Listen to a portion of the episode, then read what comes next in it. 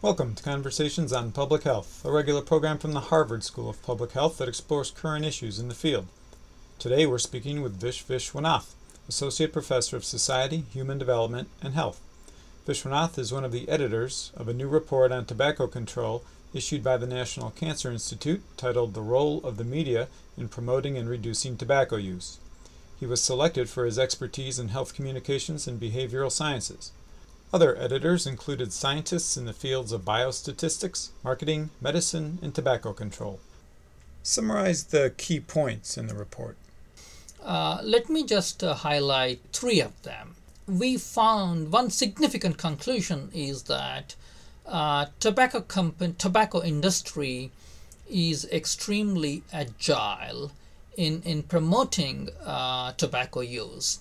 So any effort to regulate tobacco related promotions in a partial way uh, is going to be ineffective because uh, tobacco industry can always has always adjusted uh, uh its its strategies and tactics uh, to overcome that partial regulation.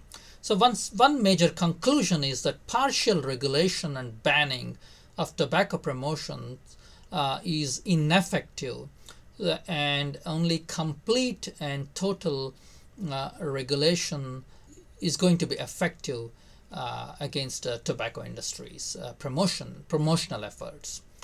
Uh, two uh, this is one of the f- the first government report that concludes that advertising and promotion by the tobacco industry is causally related uh, to tobacco use. Third, this is the first government report that found causal relationship between exposure to smoking in movies and uh, subsequent uh, experimentation uh, with smoking among youth. And last, uh, an equally significant uh, finding of both scientific as well as of practical interest uh, particularly this is very critical in my view, uh, is that anti tobacco campaigns, in fact, are very effective in discouraging youth from smoking and in promoting a cessation.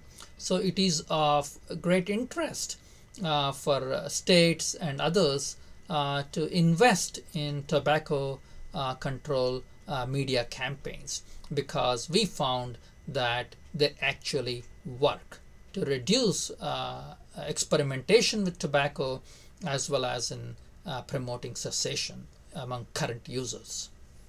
Are you currently doing any research on tobacco in the mass media? Yes.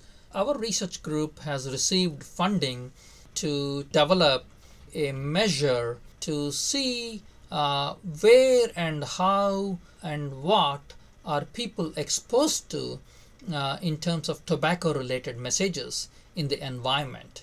And currently, there is no simple or easy or a standard way to capture what people are seeing about tobacco and where they are seeing it uh, in the media environment.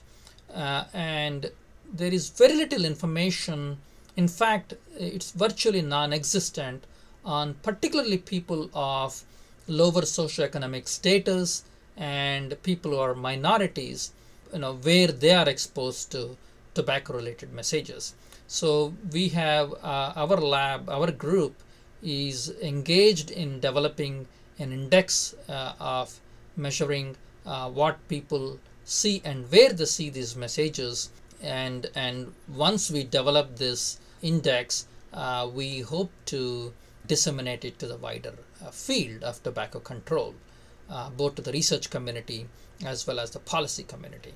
And we have begun this process uh, just about a year ago and have conducted uh, almost uh, more than 10 focus groups uh, with American Indians, African Americans, Hispanics and Latinos, and blue collar whites, and have developed a questionnaire that will be now fielded uh, to gather more systematic data on uh, exposure to tobacco related messages among diverse American population groups.